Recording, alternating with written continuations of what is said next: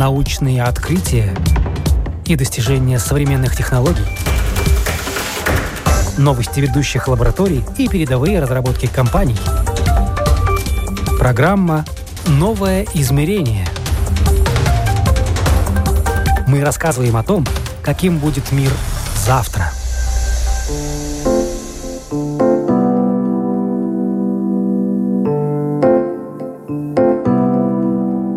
Морские звезды могут отрастить новые тела. Акулы – зубы, ящерицы – конечности. А вот человек на такое пока еще не способен. И тут на помощь приходит регенеративная медицина – Сколько нужно клеток, чтобы они стали органом или тканью? Оказывается, даже 50 или 100 миллионов клеток не хватит, чтобы напечатать всего лишь один кубический миллиметр ткани – это программа «Новое измерение». Меня зовут Яна Ермакова, и сегодня, как и обещала, продолжаем говорить о ткани инженерных органах, технологиях культивирования и биологической печати живых тканей. Обо всем этом Роман Деев, директор по науке Российского института стволовых клеток человека, рассказал в рамках открытой лекции, ну а я попытаюсь уложить это в полчаса и в рамки нашей сегодняшней программы.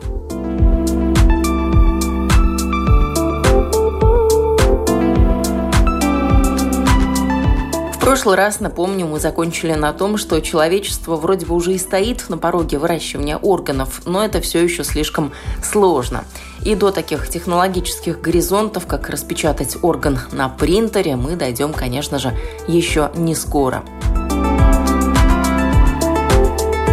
Следующий технологический шаг – это, конечно, э, технология трехмерной печати – стало ясно, что да, 2D не работает, нам нужно что-то 3D, нам некогда дать процессы длительное культивирования. Вот лишь огромное количество клеток должны вырасти, пространственно выстроиться, превратиться, мы используем такой термин, да, дифференцироваться в то, что надо, в остеобласты. Хочется сразу, здесь и сейчас. Хочется побыстрее, там, пациент, приемный покой, скорая помощь. Значит, конечно же, в теории просто замечательная такая концепция биопринтинга – а все очень просто. Э, адепты этой концепции говорят о том, что, ну это и в книжках написано на самом деле, что все ткани состоят из двух принципиальных компонентов. Все сложнее, но для упрощения именно так. Клетки и межклеточное вещество. Значит, соответственно, мы можем искусственно какую-то емкость поместить клетки, в какую-то емкость поместить межклеточное вещество. Клетки назовем чернилами, межклеточное вещество бумагой, два сопла и вперед печатаем по принципу струйного принтера. Идея замечательная, с практикой тяжелее, тяжелее получается. А, и здесь существует множество проблем. Первая проблема – клетки мало просто вырастить и размножить. Они должны быть живыми. Допустим, техническое решение будет найдено, и этого удастся добиться. Но и в этом случае есть нюанс. Основная пока непреодоленная проблема заключается в следующем. А где мы возьмем все эти чернила? Которые являются кирпичиками той искусственной ткани или органа, который мы хотим напечатать. Это огромное и огромное количество клеток. Ну, например, вот чтобы э, приблизительно в цифрах нам сориентироваться. Стандартный флакон э, культуральный, на котором мы в двухмерном пространстве, а для размножения, для того, чтобы разогнать эту культуру, нам нужно двухмерное пространство, больше поверхности, больше площади дна. Ну, вот в стандартном флаконе может в один слой поместиться до 100 миллионов клеток. Таким количеством клеток мы не напечатаем даже кубический миллиметр ткани. Значит, это должны быть некие фабрики, где литрами течет питательная среда, а клетки просто лопатой загружаются в этот принтер. На самом деле, чтобы хоть что-то напечатать. Коллеги посчитали за рубежом, 80 миллионов клеток вот надо, чтобы для некоторых, не для всех. В разных тканях, в разных органах клетки разного размера. Ну, вот это некий такой усредненный показатель. Значит, ну как быть? Ну, есть второй подход, на самом деле. Можно ничего не культивировать, можно схитрить. Можно взять фреш, клеточная суспензия. А, идет пациент, клиент с избыточным весом в клинику пластической хирургии, косметологический салон, реализуется процедура липосакции, что мы получаем? Мы получаем пол ведро вообще-то живой ткани.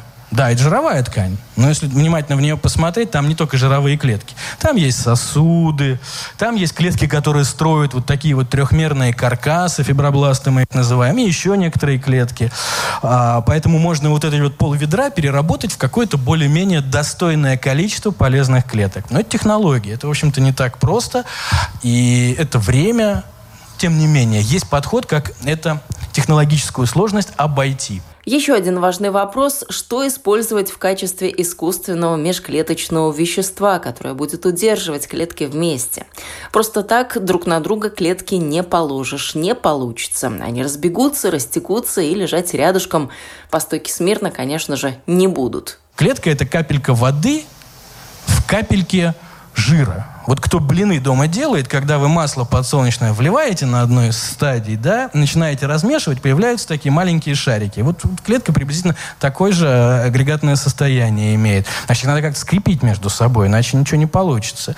Ну и здесь используют разные гели там, Потому что клетка после этого скрепления должна жить остаться, она должна дышать, она должна куда-то, там сказать, отправлять свои нужды. Гель тоже не самая надежная история. Если мы говорим, что мы напечатаем кость или печень, ну, представьте себе гелевую печень, ну, куда ее? А еще там должны быть сосуды, Одно дело восстановить мышечную ткань, другое дело печень, третье дело кости, да. Это все очень разные клетки, разные ткани. Поэтому на сегодняшний день технология 3D-печати, она в основном представлена в Голливуде. За его пределами тяжело, пока тяжело. Фантастические фильмы всегда опережают время, но согласитесь, приятно посмотреть, пусть даже пока и в теории, что же нас, возможно, ждет в обозримом будущем. Впрочем, если говорить о настоящем, то для костей уже сейчас есть таки одна хитрость, отмечает Роман Диев. Там как раз э, чернила и бумага меняются местами. Там проще напечатать межклеточное вещество, это фосфаты кальция, какие-то компоненты коллагеновых белков. Они печатаются уже хорошо. То есть сегодняшние технологии позволяют их печатать более-менее прилично. Дальше дело за малым. Вдохнуть в эту напечатанную безжизненную кость жизнь. Здесь уже с этим немножечко посложнее, но тем не менее их можно насытить клетками, такие напечатанные каркасы. А зачем их печатать? Ну, потому что, как правило, мы же говорим про что? Про персонифицированную медицину. У нас есть конкретный пациент с конкретной проблемой, с конкретной поврежденной костью, и доктор в белом халате, значит, с компьютерной его томограммы считывает информацию, пускает ее на принтер, и принтер печатает именно его персональный, индивидуальный прототип фрагмента костной ткани. Потом приходит другой человек в белом халате, значит, э, запускает туда его живые клетки, получается некий эквивалент костной ткани, потом приходит третий человек уже в зеленом халате, хирург, и начинает это все губить. Губить, к сожалению, все кончается плохо, потому что хирург ведь во время операции он ведь думает о чем? О тех клетках, которые на этом каркасе? Да нет. Меня задача, чтобы не было кровотечения, чтобы была выполнена операция, чтобы больной под наркозом дышал и вышел со стола живой. Поэтому, если в такой момент начинается какое-нибудь кровотечение, какая-то беда, значит, что? Перекись водорода, йод, зеленка, все, что положено, что там останется от этих клеток наших живых? Zero. Отсюда вытекает еще одна важная и нерешенная проблема киборгизации, а именно научить хирурга правильно работать с новыми технологиями, чтобы оптимально использовать ценный строительный материал. То есть эта культура еще только и только формируется в нашем медицинском сообществе. И в формировании этой культуры участвуют специалисты, они занимаются биоматериалами. Нам нужно какие-то матриксы откуда-то брать. Они занимаются, собственно, естественными регенеративными регенерационными потенциями тканей, потому что, не зная это, невозможно сконструировать никакой биологический аналог. И так далее, и так далее, и так далее. Так что же из себя представляет тканевая инженерия сегодня? И что же изменилось со времен Пауло Макиарини, который с 80-х годов прошлого века изучал роботизированные хирургические установки и технологии? В широком и основном смысле тканевая инженерия – это все то, о чем уже успел рассказать Роман Диев. Вот только об одном он пока не упомянул. Это термин префабрикация. Этот термин как раз обозначает стадию подготовки готового клеточного материала. Что-то сделав, напечатав даже какой-то эквивалент, аналог, он еще не находится в том статусе, в том состоянии для того, чтобы его можно было безболезненно поместить в то место ортотопически, там, где он нужен, чтобы он выполнял функцию, да. Поэтому его нужно для этого подготовить, этот аналог, этот эквивалент тканевый. Собственно, под этим термином э, префабрикация и подразумевается подготовка созревание, если хотите, к тому, чтобы выполнить функцию. Из каких компонентов и элементов это созревание состоит? У нас есть бессосудистые ткани и органы – этот вопрос Роман Деев задает аудитории. Есть ли какие-то ткани и органы, которым не нужны сосуды? Аудитория высказывает предположение, что это, возможно, волосы. Но нет, волос не ткань. Это не органический результат деятельности креатиноцитов клеток. Следующее предположение из зала – кости. Но и это тоже неверно. Кости? Ха-ха! Кровоснабжение кости на единицу объема соответствует кровоснабжению мышечной ткани в покое – это очень метаболически активная ткань. Аудитория не унимается. Следующий вариант – сустав. Сустав – это не орган, это целая совокупность, состоящая из костей, а дальше правильный ответ – хрящей, хрящ – бессосудистая ткань. И глаз.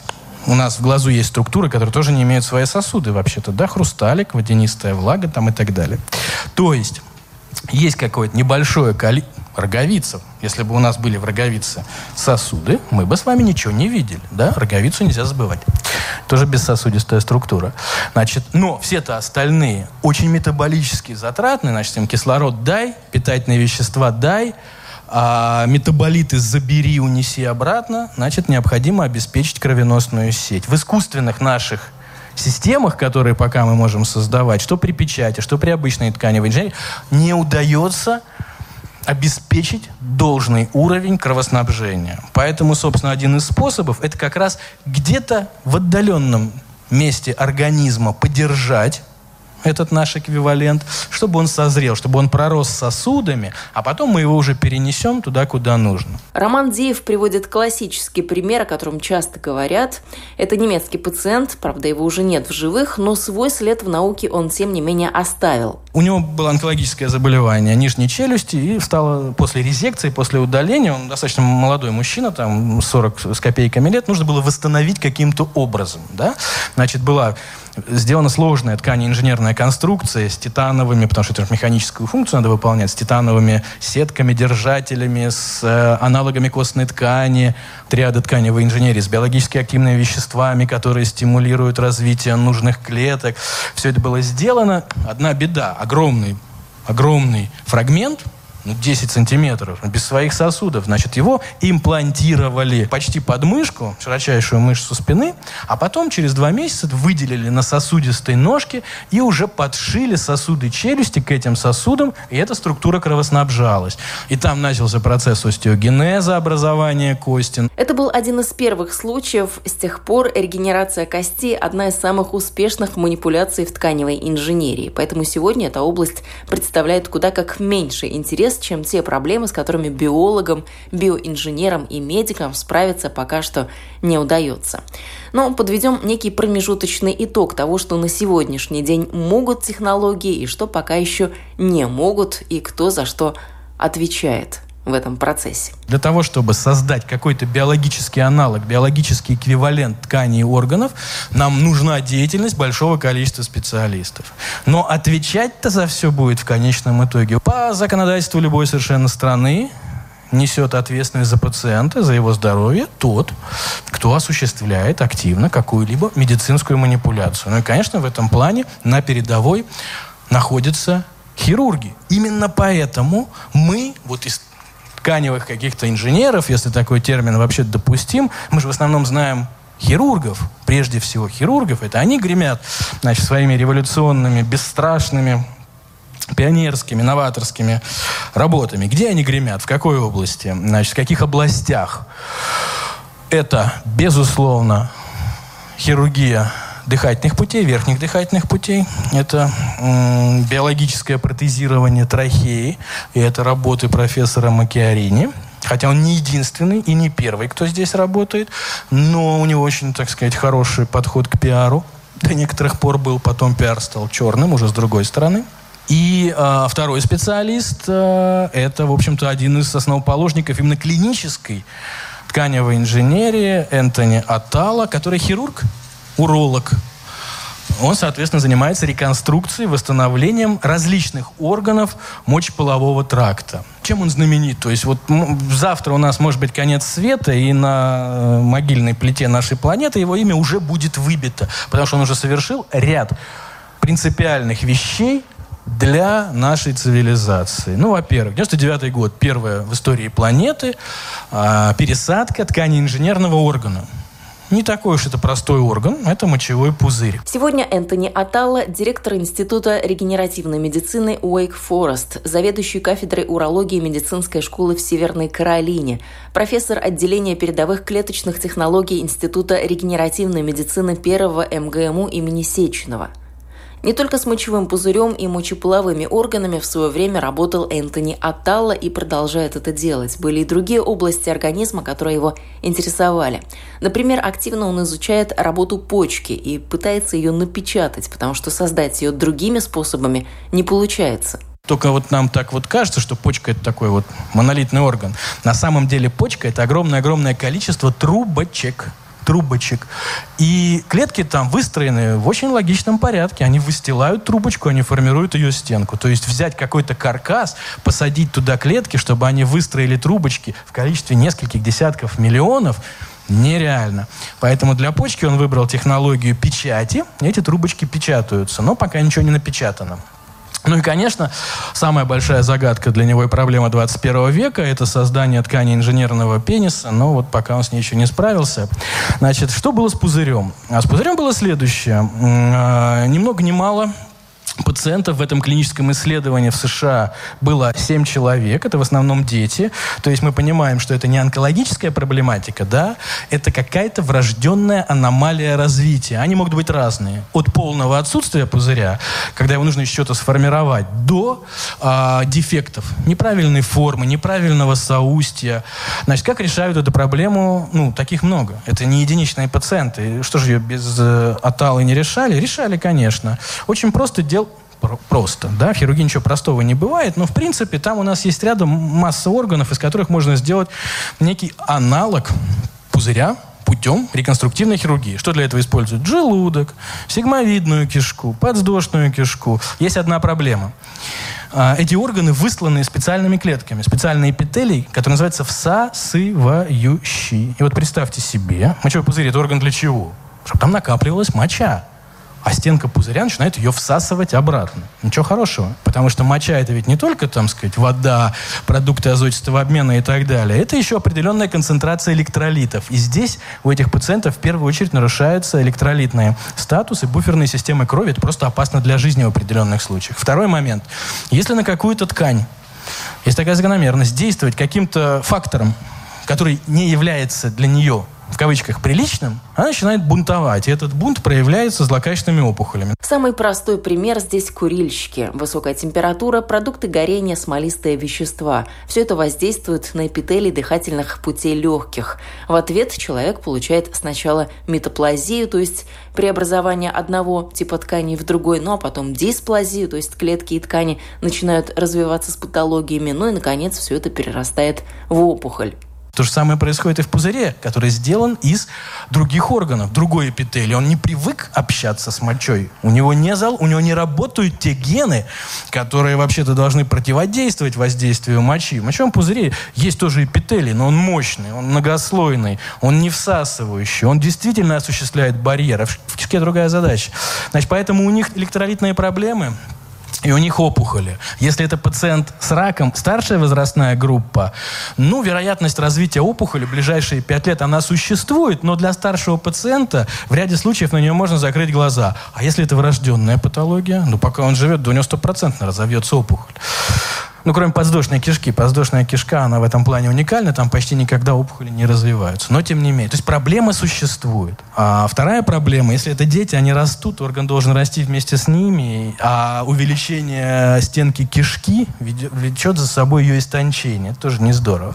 Поэтому, в общем, проблема была уникальна, она была сформулирована, поставлена им, перед ним, сложно сказать. В общем, ее решили.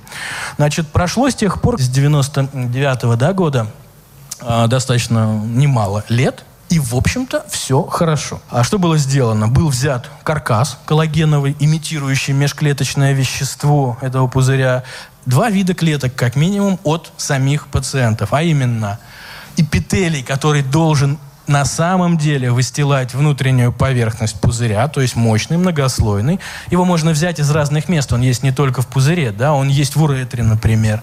То есть есть откуда отщипнуть, размножить и привнести. И второй момент. Пузырь наш, между прочим, это мышечный орган. Это вообще отдельная мышца. Если мы откроем учебник по анатомии, там так и написано «мускулюс детрусор» – мышца, сокращающая пузырь. Значит, и взяли гладкомышечные клетки. Это особый вид клеток, там все не так просто, потому что вроде как гладкомышечные клетки, они не обладают способностью произвольных сокращений. Мы не можем заставить там ободочную кишку сократиться, они есть в ее стенке, да? То есть у нас произвольные сокращения это все-таки э, поперечно-полосатая мускулатура, но тем не менее получилось, сработало. Сложная пластическая хирургия, подведение определенных мышц тазового дна, обязательное укутывание этой конструкции. У нас есть такое образование в животе, которое называется сальник. Собственно, это пряди жира на брюшине. И его еще хирурги старые, да и новые, называют э, пожарной брюшной полостью. Потому что как только случается какая-то катастрофа, этот сальник туда сразу бросается и чего делает? Герметизирует какую-то проблему. То есть он, так сказать, образует спайки и изолирует какой-то патологический очаг. Поэтому э, этим сальником обволакивали эти пузыри, чтобы создать еще дополнительную механическую ситуацию. Такие регенеративные операции проводили и в Европе, но массовыми и распространенными они так и не стали, отмечает Роман Деев. Это все равно эксклюзивные случаи, и каждый такой пациент это как член отряда астронавтов, за ним длительное наблюдение. Но можно Работает.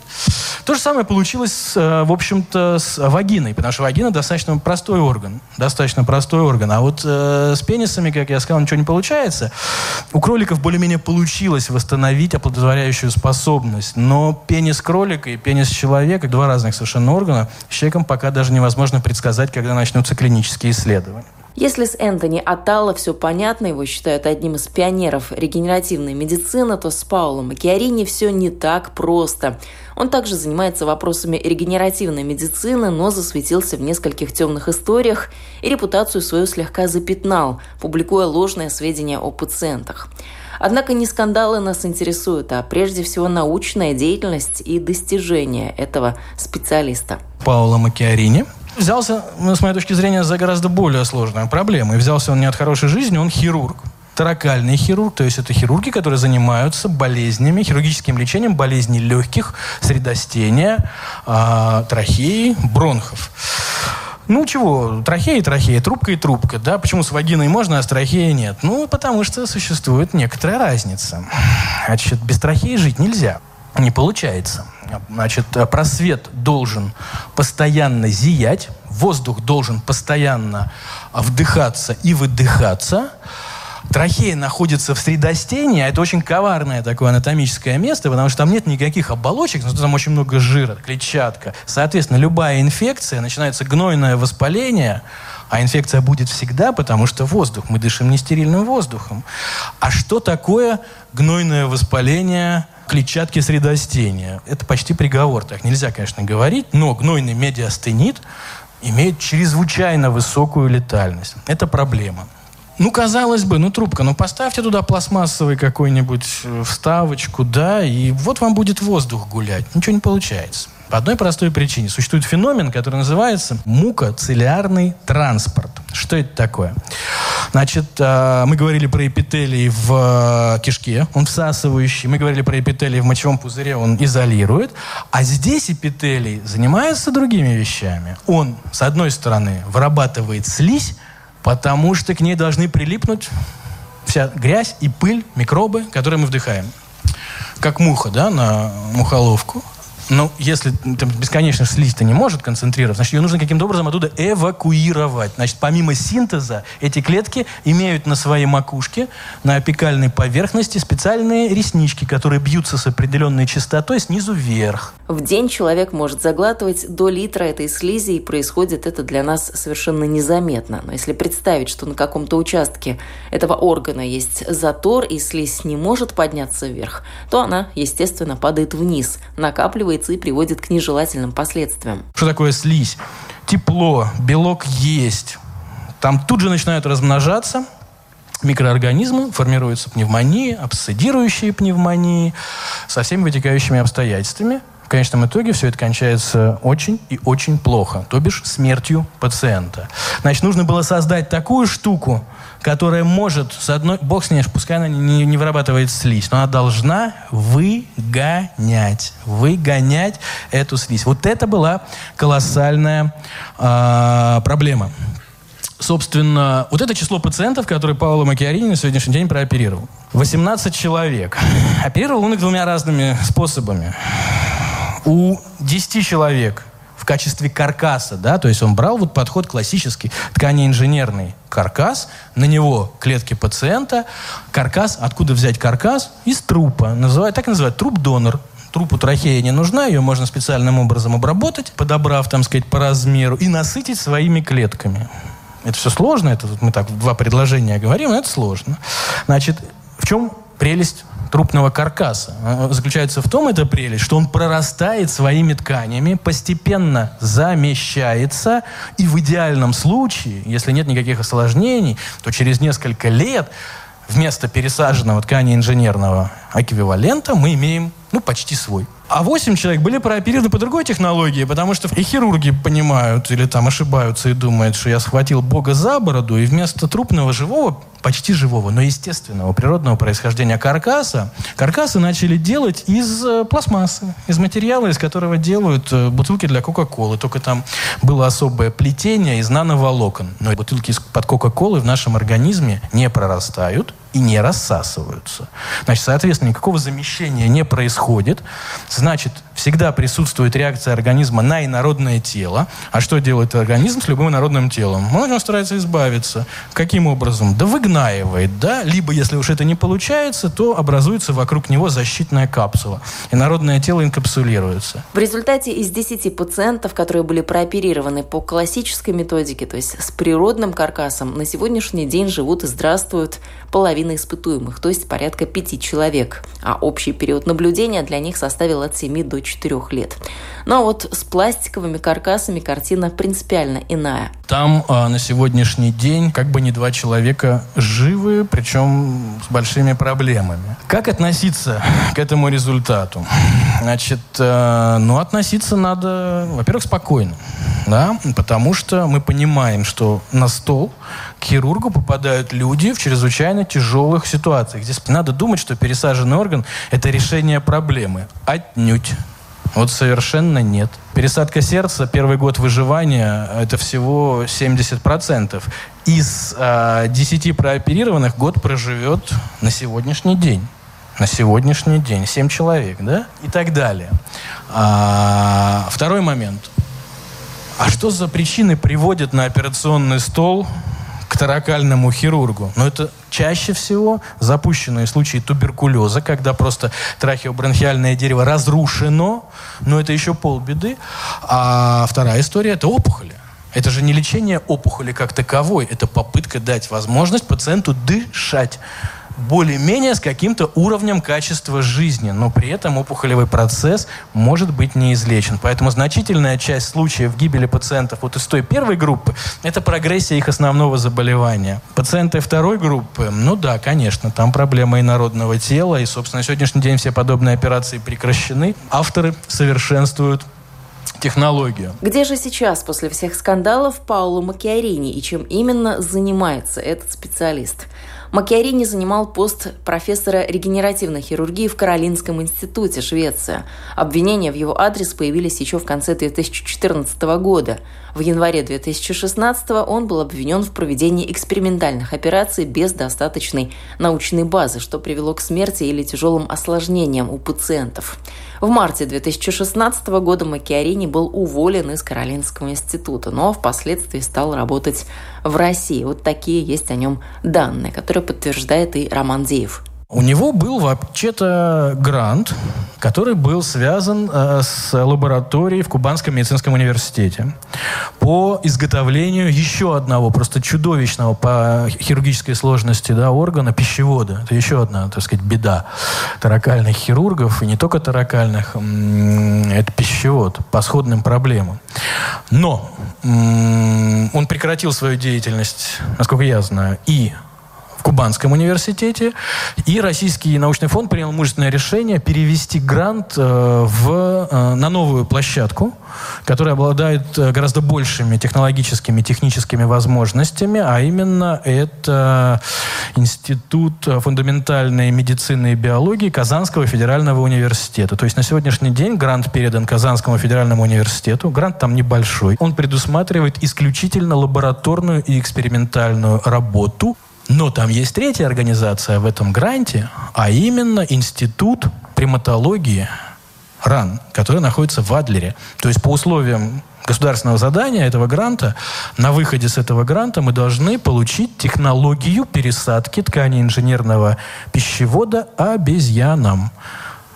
Это большой плюс, поскольку в предыдущих работах Макиарине до клинических исследований, связанных с крупными животными, не было. Поэтому здесь вот он пошел путем того, что э, это будет. Что касается его клинической деятельности, насколько я знаю, могу быть неточным в деталях, но за океаном он продолжает практиковать как хирург, он оперирует.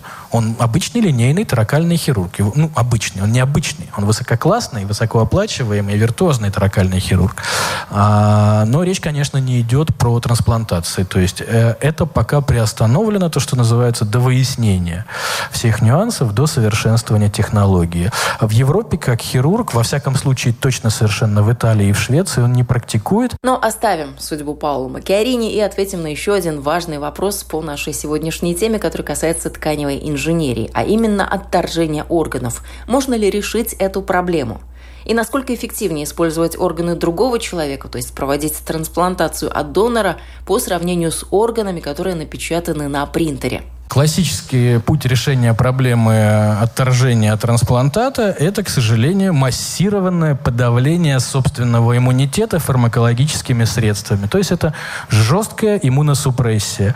И значительная часть пациентов после органной трансплантации погибает на самом деле не от того, что у них орган перестает работать или отторгается, а из-за токсических осложнений, связанных с иммуносупрессией, инфекционных осложнений. Они начинают заболевать грибковыми заболеваниями, микозами, у них некупируемые гнойные инфекции. Это очень часто, к сожалению, приводит к плачевным результатам. Собственно, вся идеология тканевой инженерии – это как раз мост к э, возможности избежать иммуносупрессию, потому что э, в ткани инженерных конструкциях, как правило, не всегда, но в подавляющем большинстве случаев используются собственные клетки реципиента будущего. То есть они в теории не обладают э, возможностью устроить конфликт свой-чужой. Конечно, находясь некоторое время за пределами организма, они начинают приобретать некоторые нехорошие свойства. Иногда, не всегда. Но мы понимаем, что клетка, находившаяся внутри организма, за ней постоянно присматривают. Иммунная система. Чтобы не было мутаций, чтобы она там не дифференцировалась куда-нибудь неправильную сторону. А в искусственных условиях э, не существует э, полицейских. Там никто не уничтожает случайных мутантов, никто не перевоспитывает заблудших овечек. Поэтому после обратной трансплантации такой конструкции, в общем-то, в теории, в теории, пока мы говорим очень теоретически, потому что э, фактически таких наблюдений очень немного. А воспаление, связанное с хирургической манипуляцией, с хирургической агрессией, оно, как правило, превосходит по своему, там сказать, масштабу какие-то там иммунологические проблемы. Но, еще раз, главная мысль, что идеология тканевой инженерии – это как раз попытка избежать иммуносупрессии фармакологической при трансплантации. Это один из способов. Ну что ж, тканевая инженерия – направление, которое помогло бы спасти множество жизней. Сомневаться в этом не приходится. Ожидается, что в ближайшие 10-20 лет технология по пересадке кожи и внутренних органов качественно поменяется, и тогда, вырастив кожу специальным образом, спасать людей, например, от ожогов или трофических язв, будет гораздо легче. Впрочем, на подходе и технологии для лечения других болезней и проблем человека. Сколько будет стоить регенеративная медицина и кому будут доступны клеточные технологии, это уже другой вопрос. Но пока что вся надежда на ученых. Вы слушали программу «Новое измерение». Этот выпуск для вас подготовила я, Яна Ермакова. Всего доброго и до новых встреч!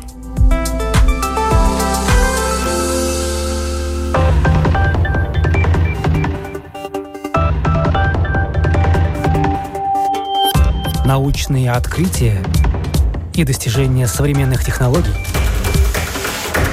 новости ведущих лабораторий и передовые разработки компаний. Программа «Новое измерение».